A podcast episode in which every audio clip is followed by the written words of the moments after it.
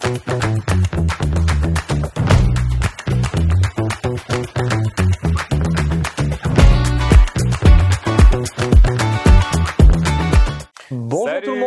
Mathieu. Salut Thomas. Bienvenue à tous, bienvenue dans ce DLV, le dans le viseur, ce format où on va vous débriefer des jeux auxquels on a joué, on va vous expliquer un peu comment ils marchent et surtout on va vous dire ce qu'on a aimé, ce qu'on n'a pas aimé dans le jeu et euh, si ça nous a plu ou pas.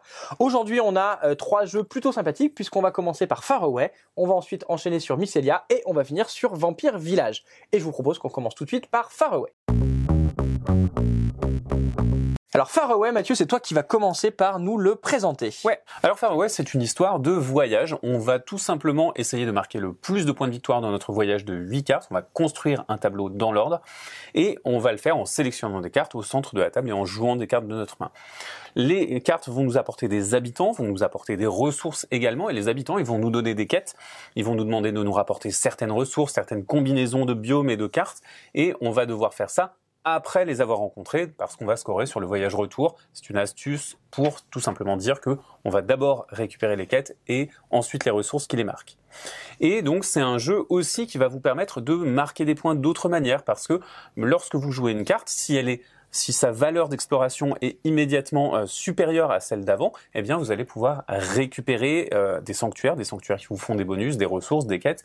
Et donc on a pas mal d'options de jeu parce qu'on va pouvoir récupérer et adapter sa stratégie au cours de la partie.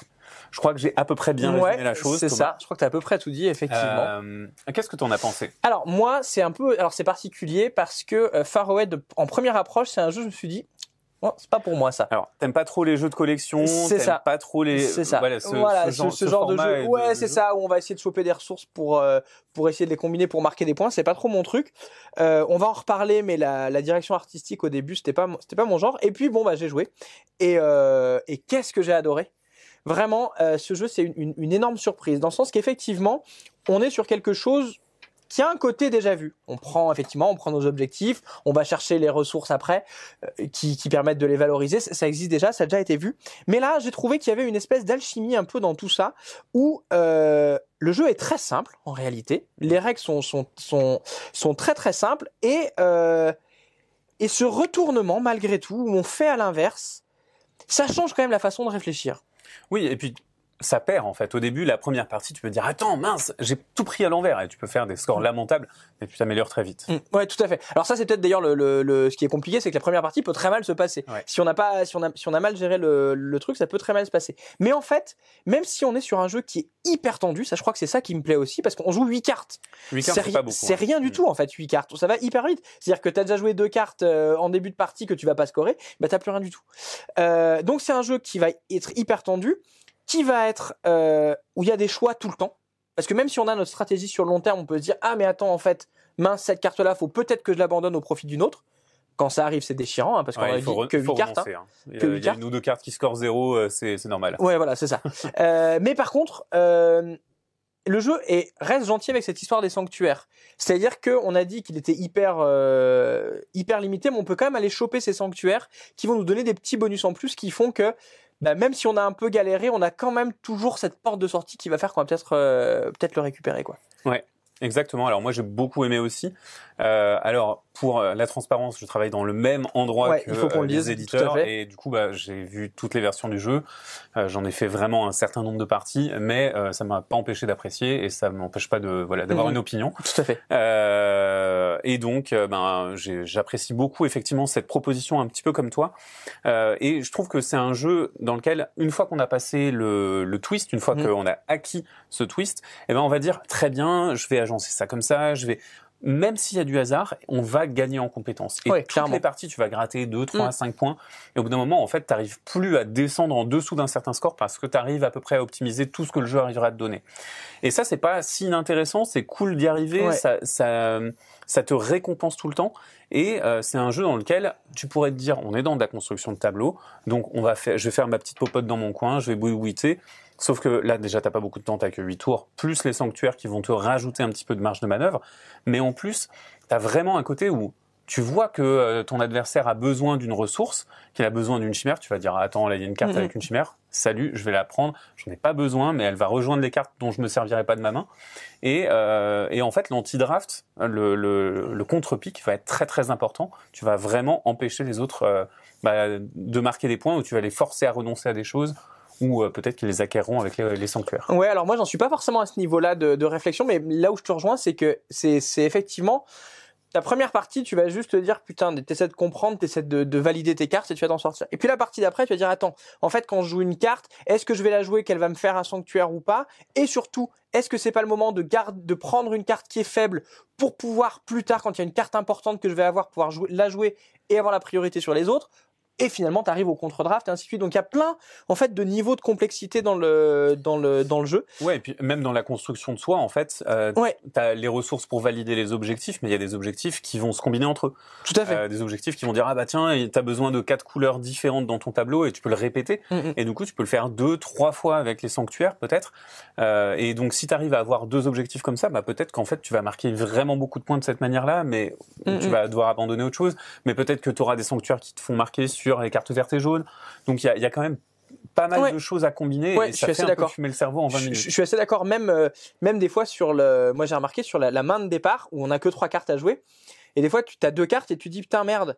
Euh, parce que si je joue dans ce sens-là, euh, bah il y a celle-là qui va me faire les ressources et qui en plus va être, potentiellement me faire le sanctuaire. Mais par contre, si je joue dans l'autre sens, bah elle, elle me rapporte des points sur la présente. Donc dans quel ordre je joue Enfin, il y a, il y a, je trouve qu'il y a- il y a un questionnement qui est vraiment permanent Mm. et qui est surtout qui est compact. Et alors ça, c'est un truc moi que je rapproche.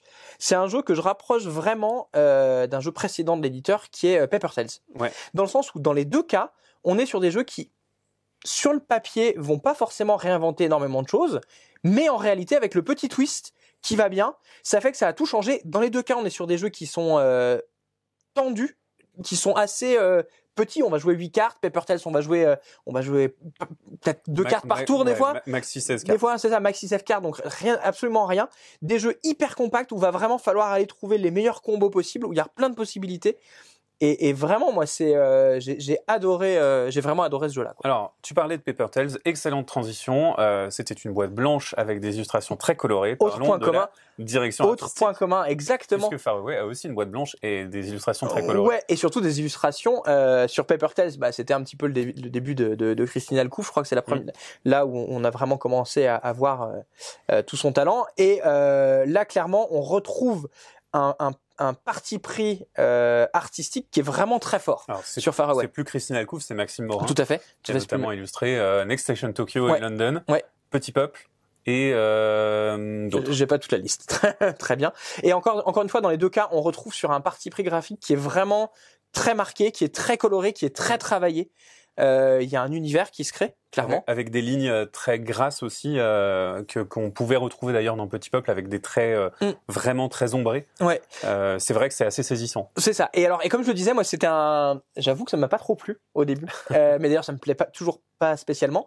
Le, le design est ce qu'il est. Il m'a pas trop plu, mais par contre, il est super original. Il est pas vu. Il est travaillé. Même si ça me plaît pas, je suis obligé de constater que les, la plupart des paysages sont assez beaux.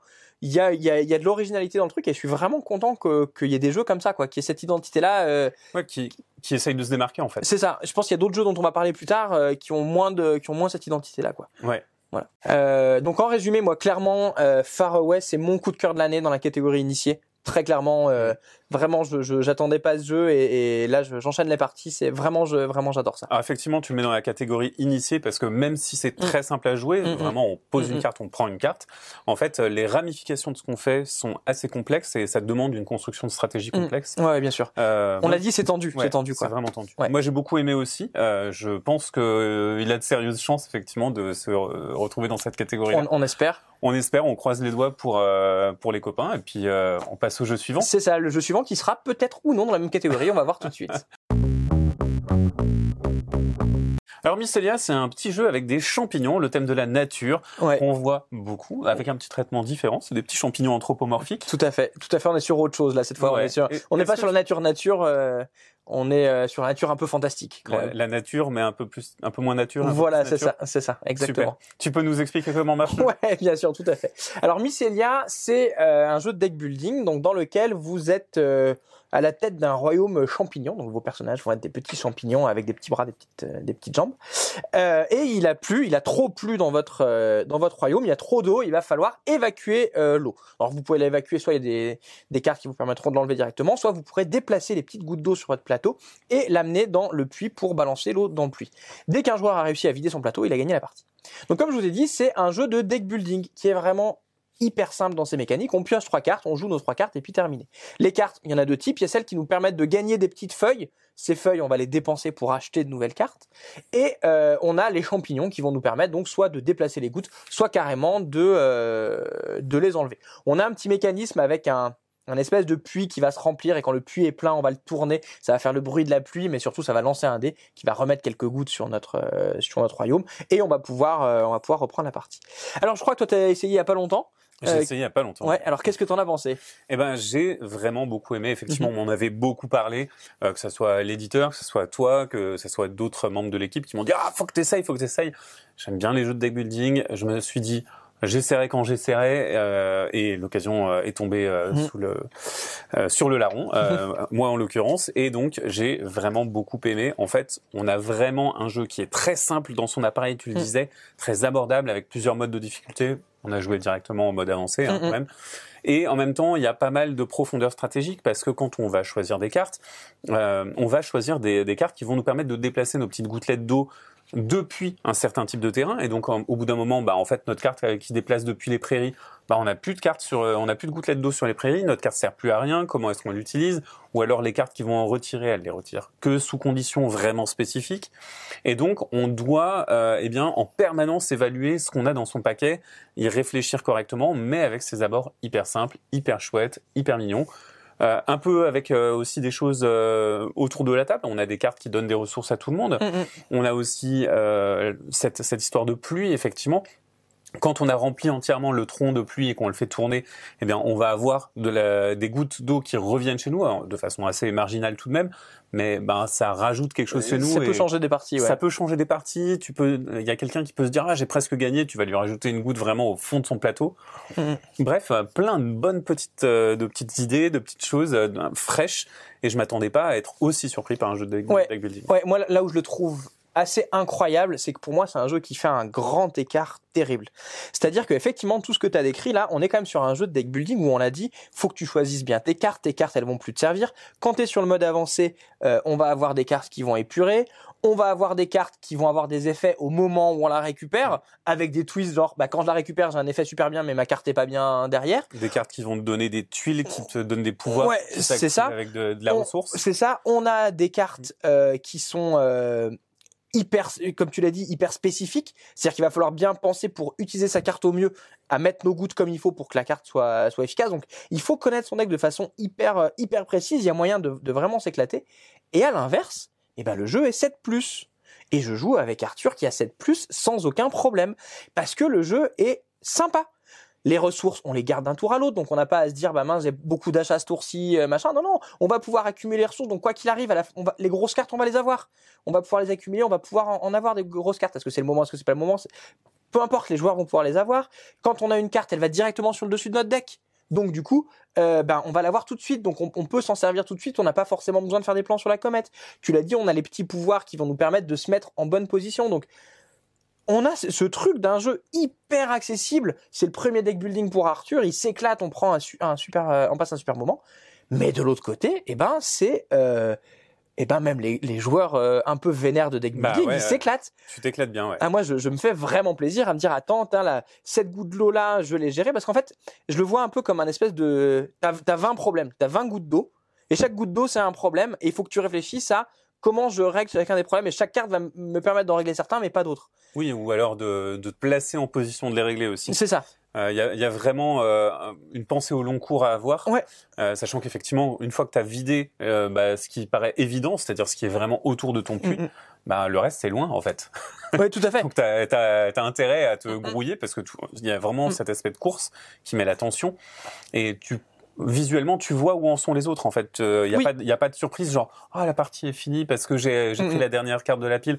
Non là tu vois euh, le plateau de machin ou machine est presque vide mais il lui reste deux gouttes au fond donc euh, peut-être que il ou elle a quelque chose pour les supprimer. Il y a voilà, il y a vraiment de il y a vraiment de l'attention et tu as envie de jouer. Moi j'aurais eu envie de jouer un peu plus, d'avoir un plateau Ouais. plus grand. Probablement. Ouais. Bon, euh, suivant le succès du jeu, peut-être qu'il y aura C'est ça, c'est ça. Moi, je, me, je dis, j'ai déjà envie qu'il y, ait- y y des- qu'il y ait des choses en plus parce qu'on est sur une base qui est qui est assez simple, mais qui est assez riche. euh, Ouais, la base est hyper riche. Et, et pourtant, on est sur un jeu. euh, Moi, souvent, pour le, le deck building, pour moi, c'est une mécanique qui, qui m'a toujours un peu perturbé dans le sens où elle a commencé avec Dominion, qui est un truc qui est hyper exigeant, hyper pointilleux, hein, et c'est devenu maintenant un peu le symbole de la mer trash où au contraire, on va avoir du combo, ça va marcher, ça va avoir des effets dans tous les sens. Et là, on a ce jeu-là qui arrive à revenir un petit peu sur ce côté, euh, sur ce côté un peu précis que je trouve euh, bah, qu'on a un peu perdu et que je suis hyper content de, de retrouver là-dedans. Quoi. Euh, on peut parler de la DA un peu et du, du style un peu de cet univers-là. Euh, je- tout le monde n'est pas d'accord. Alors, moi, je trouve ça mignon. Euh, ça me parle pas spécifiquement. Ouais, C'est euh, c'est des, des petits champignons euh, dans un univers champêtre. Bon, euh, voilà, anthropomorphique. Ils sont mignons, quoi. ouais. Alors moi j'aime bien. Moi j'ai bien aimé parce que déjà chaque carte, elle est vraiment tirée d'une espèce de champignon Oui. dont a le nom euh, en T'as le nom dessous. latin, ouais. Et avec euh, avec le nom latin et, elle a vraiment la, la gueule du, du champignon. J'ai entendu des gens qui ont trouvé les dessins absolument abominables. Euh, moi je trouve ça effectivement sympathique sans, sans plus, mais c'est euh, Non, mais je suis pas renversé, quoi. ouais voilà c'est ça. Mais ça va. Alors j'allais dire ça va bien pour la cible. Je sais pas quelle est la cible de ce jeu. Est-ce que est-ce que c'est pas les les gens comme toi qui ont un enfant Peut-être. et qui aiment beaucoup le deck building? J'en sais rien, peut-être. Mais en tout cas, moi, j'ai envie. euh, tout à l'heure, on a parlé de mon coup de cœur en initié. Moi, c'est mon coup de cœur en famille cette année. Il y a aucun Ah, doute. C'est vraiment hyper bien. ouais. C'est vraiment, euh, euh, c'est accessible. On l'a dit. Ouais.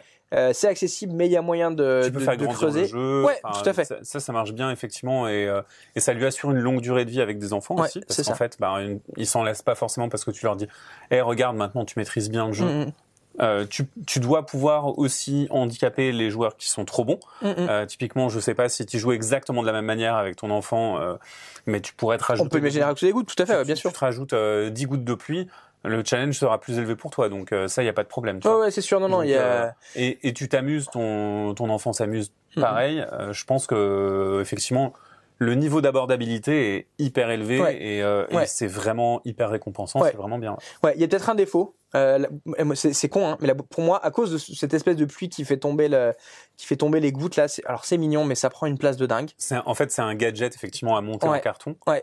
Et ça. et ça agrandit la boîte, quoi.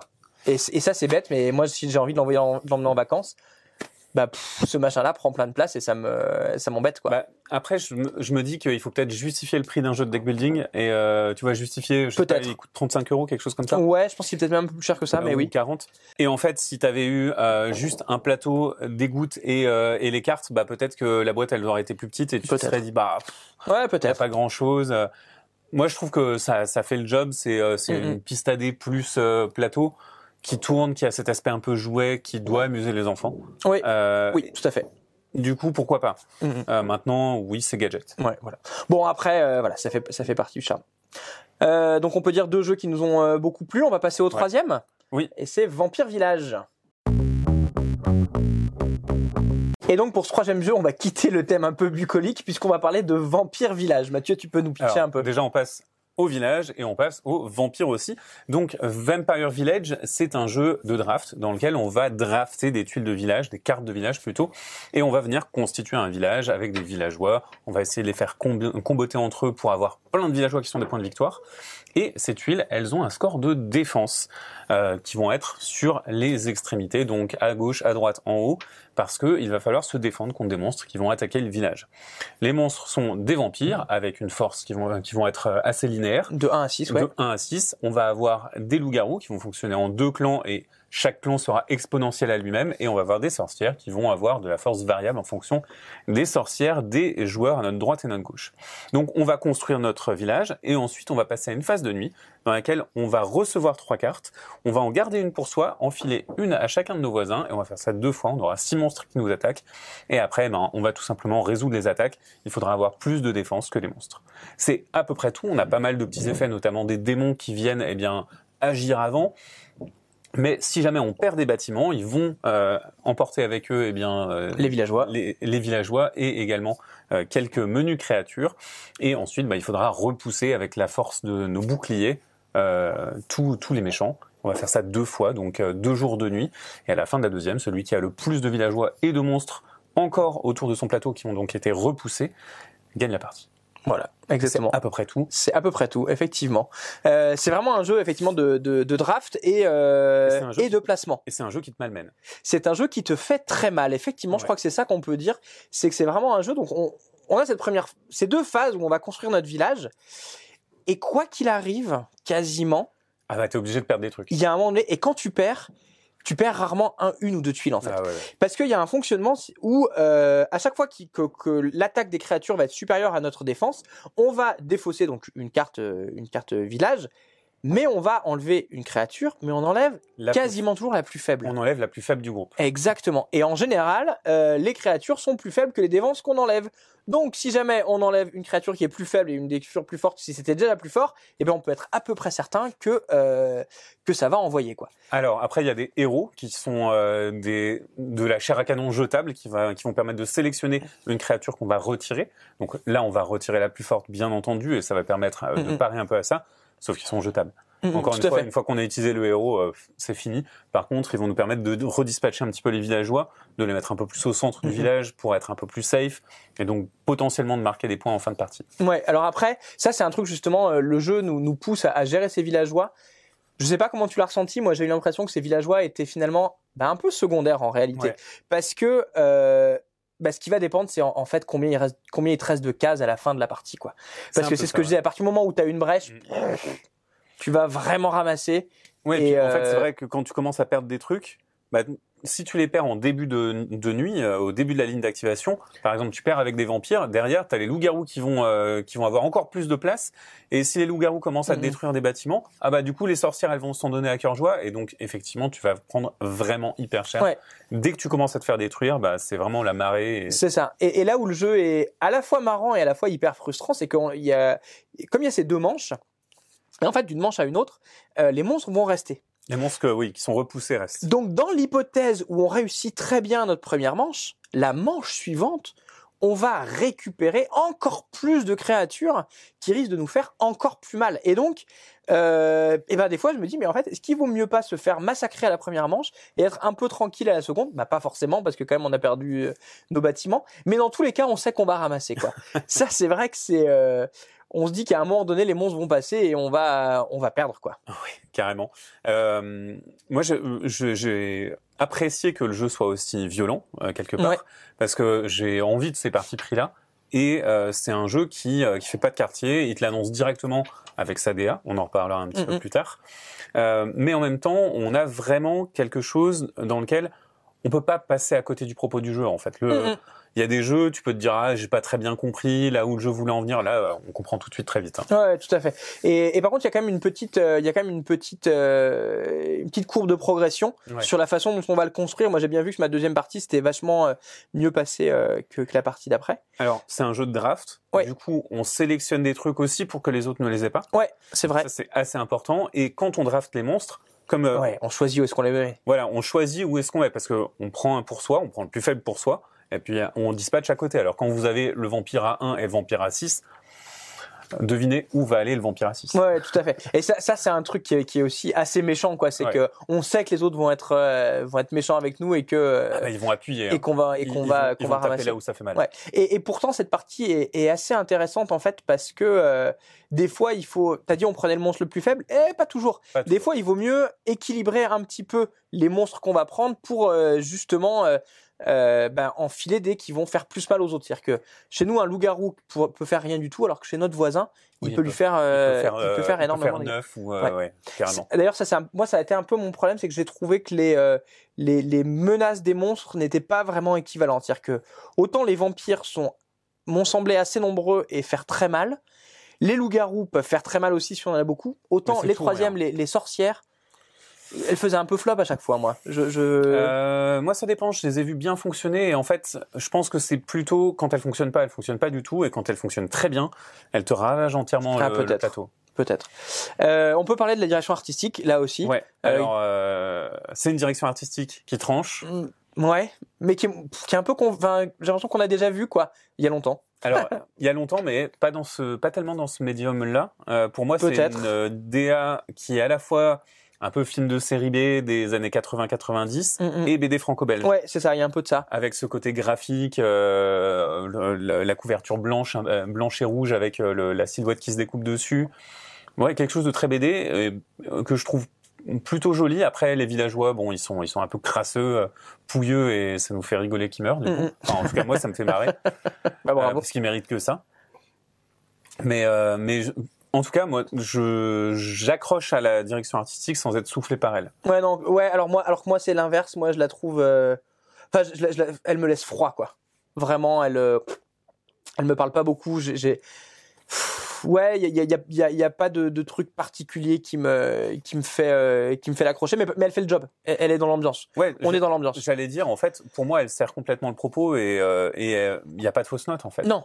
Et, Non, je suis d'accord. et ça, c'est euh, c'est très précieux pour une direction artistique. Ouais, ouais, non, mais c'est vrai, c'est vrai. Euh, c'est vrai, c'est vrai, mais c'est pas un truc sur lequel je me serais arrêté. Je sais qu'il y a des, il y a des, ma femme par exemple s'est arrêtée dessus directement, a dit non, moi je joue pas à ça, euh, Ouais. c'est trop, euh, c'est trop clivant. Ça m'a un peu surpris justement. Moi, je suis assez neutre euh, vis-à-vis de, vis-à-vis d'elle. Euh, c'est un jeu, je crois qu'on a bien aimé tous les deux. Bien aimé, mais j'en ferai pas des folies. Ouais, c'est ça. Moi, pareil. J'ai, j'ai, j'ai aimé, euh, j'ai aimé jouer un peu euh, par rapport aux deux précédents. Il est un peu en dessous. Euh, reste que un jeu qui te fait un peu mal comme ça, pourquoi pas quoi. Ouais. De temps en temps, c'est pas mal de se ça dire. change, euh, ça fait du bien. voilà, j'ai, construit un truc et il s'est fait ravager. Bah, c'est pas mal aussi, Ouais. euh, des fois. Quand les autres se font péter la gueule, on se dit c'est un peu grâce à nous aussi, c'est C'est agréable. c'est quand même rigolo cette phase de résolution où tout le monde est en train de jouer la pleureuse. Exactement, exactement. Il y, a, il y a quand même un côté, euh, un côté sympa. Donc si on fait le bilan, bah, on vous a parlé de trois jeux. Euh, J'avais dit ces trois chouettes jeux en, en introduction. J'ai, j'ai C'est pas menti. Toujours vrai. C'est toujours vrai. C'était, c'était trois sept jeux. Bon, vous avez vu qu'il y en a deux qui nous ont un peu plus, euh, un peu plus plu. Euh, bah, on espère que la vidéo vous a plu. Si c'est le cas, bah, n'hésitez pas à euh, mettre les petits pouces. Vous avez l'habitude, vous abonner, tout ça. En commentaire, si vous avez des avis différents ou les mêmes que nous, bah, c'est toujours intéressant de, de les avoir. Comme toujours sur le site, vous trouverez des articles un peu plus détaillés. Je crois qu'on va parler de chacun de ces trois jeux euh, en détail. Euh, et puis, il me reste à vous dire à bientôt et on se revoit sur ludovox.fr. Ciao. Ciao.